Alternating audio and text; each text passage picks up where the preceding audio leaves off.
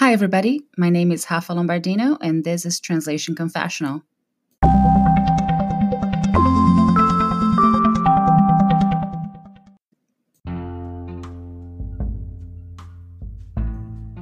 A case for specialization. Episode, I wanted to bring awareness to the fact that your specialization as a translator or interpreter is not only related to your educational or professional background. This is something my students ask me quite often when they say that they want to decide on a given specialization. Yes, if you went to school to earn a degree in a given area, or if you worked in a given field for many years before becoming a translator or interpreter, these are naturally your main specializations because translating or interpreting those subjects will come easily to you, considering all the knowledge you've acquired through the years.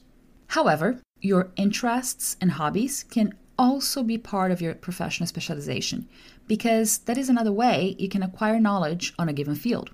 For example, I just talked about my love for soccer a couple of weeks ago.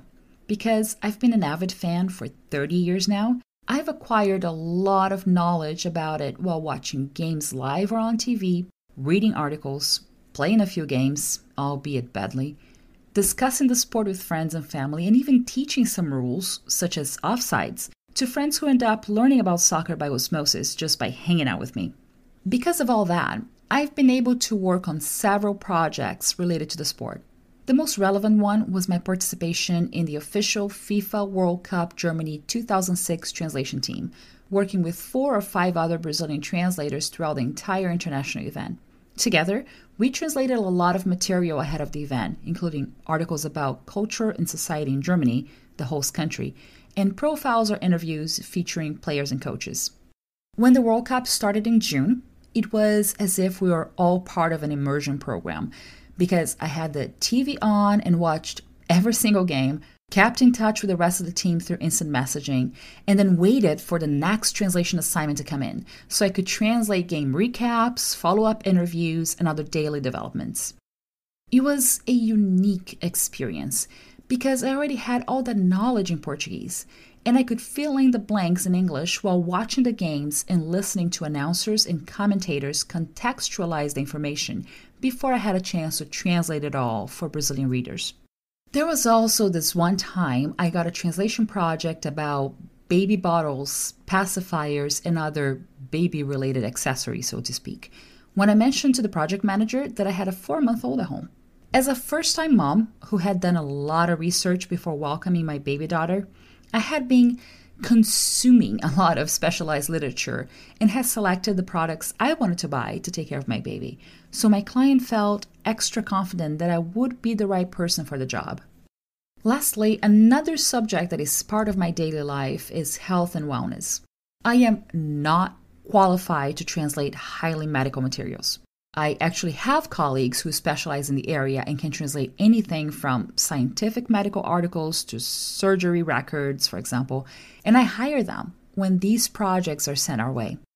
However, I have worked on several corporate programs aimed at improving the health of employees by motivating them to having healthy eating habits, adding physical activity to their daily routine, or giving up a bad habit that affects their health, such as smoking. I have also translated informational material for people who are shopping around for health insurance, who uh, needed to understand what kinds of services a health clinic has to offer, uh, what shots they need to take, or the governmental programs that help low income individuals have access to health care in the United States. Considering all that, when students ask me what specialization they should pursue as translators or interpreters, I always tell them to brainstorm their educational background their professional experiences, and their hobbies and interests to assess how much knowledge they have in both languages when it comes to the subjects they are most familiar with. And when students want to acquire a new specialization, I tell them to start consuming bilingual materials in a given area and practice with news articles, for example, so they can feel more comfortable researching and translating the key terminology and concepts associated with that field. If they have an opportunity to work with a mentor or a copy editor who is already knowledgeable in that area, they can get some valuable feedback to improve their own skills. When they feel they're ready, they can reach out to companies or translation agencies that are knowingly dedicated to that given area. So they can submit a translation sample or take their translation test as part of the onboarding process. How about you? What areas do you specialize in as a translator or interpreter? How did you develop your specialization? Did you go to school or work in that area? Was it a subject you were passionate about? Let me know. I'd love to share your feedback with our listeners.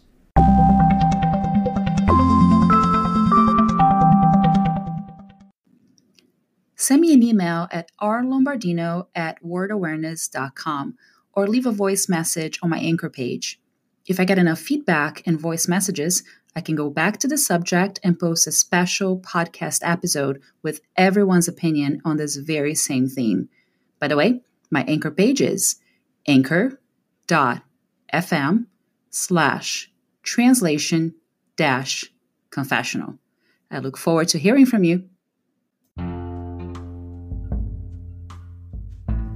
Stay tuned for weekly episodes and subscribe to Translation Confessional through your favorite podcast app.